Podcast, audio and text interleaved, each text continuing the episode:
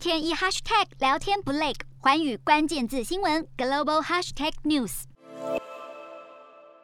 二零二一年十二月，日本亿万富豪前泽友作登上太空后，成为首位登上国际太空站的日本民间人士。不久之后，日本政府宣布计划加强开发太空计划，希望能成为美国之后第二个登月的国家。一连串有关太空的新闻激起民众对太空的关注。日本近来不止官方全力开发太空相关技术，民间企业也积极跟大学进行产学合作，探索太空的各种可能性。在京都艺术大学举办的太空艺术比赛就是一个例子。从设计无重力空间下的服装，到创造太空流星雨、天马行空的太空艺术创作，激发对太空的想象，是 Sony 公司推广太空娱乐项目的一环。艺术文化与科技双管齐下，Sony 也和东京大学以及宇宙航空研究开发机构合作，开发人造卫星。这个 A4 大小、只有十公分厚的人造卫星，可以由远端操控，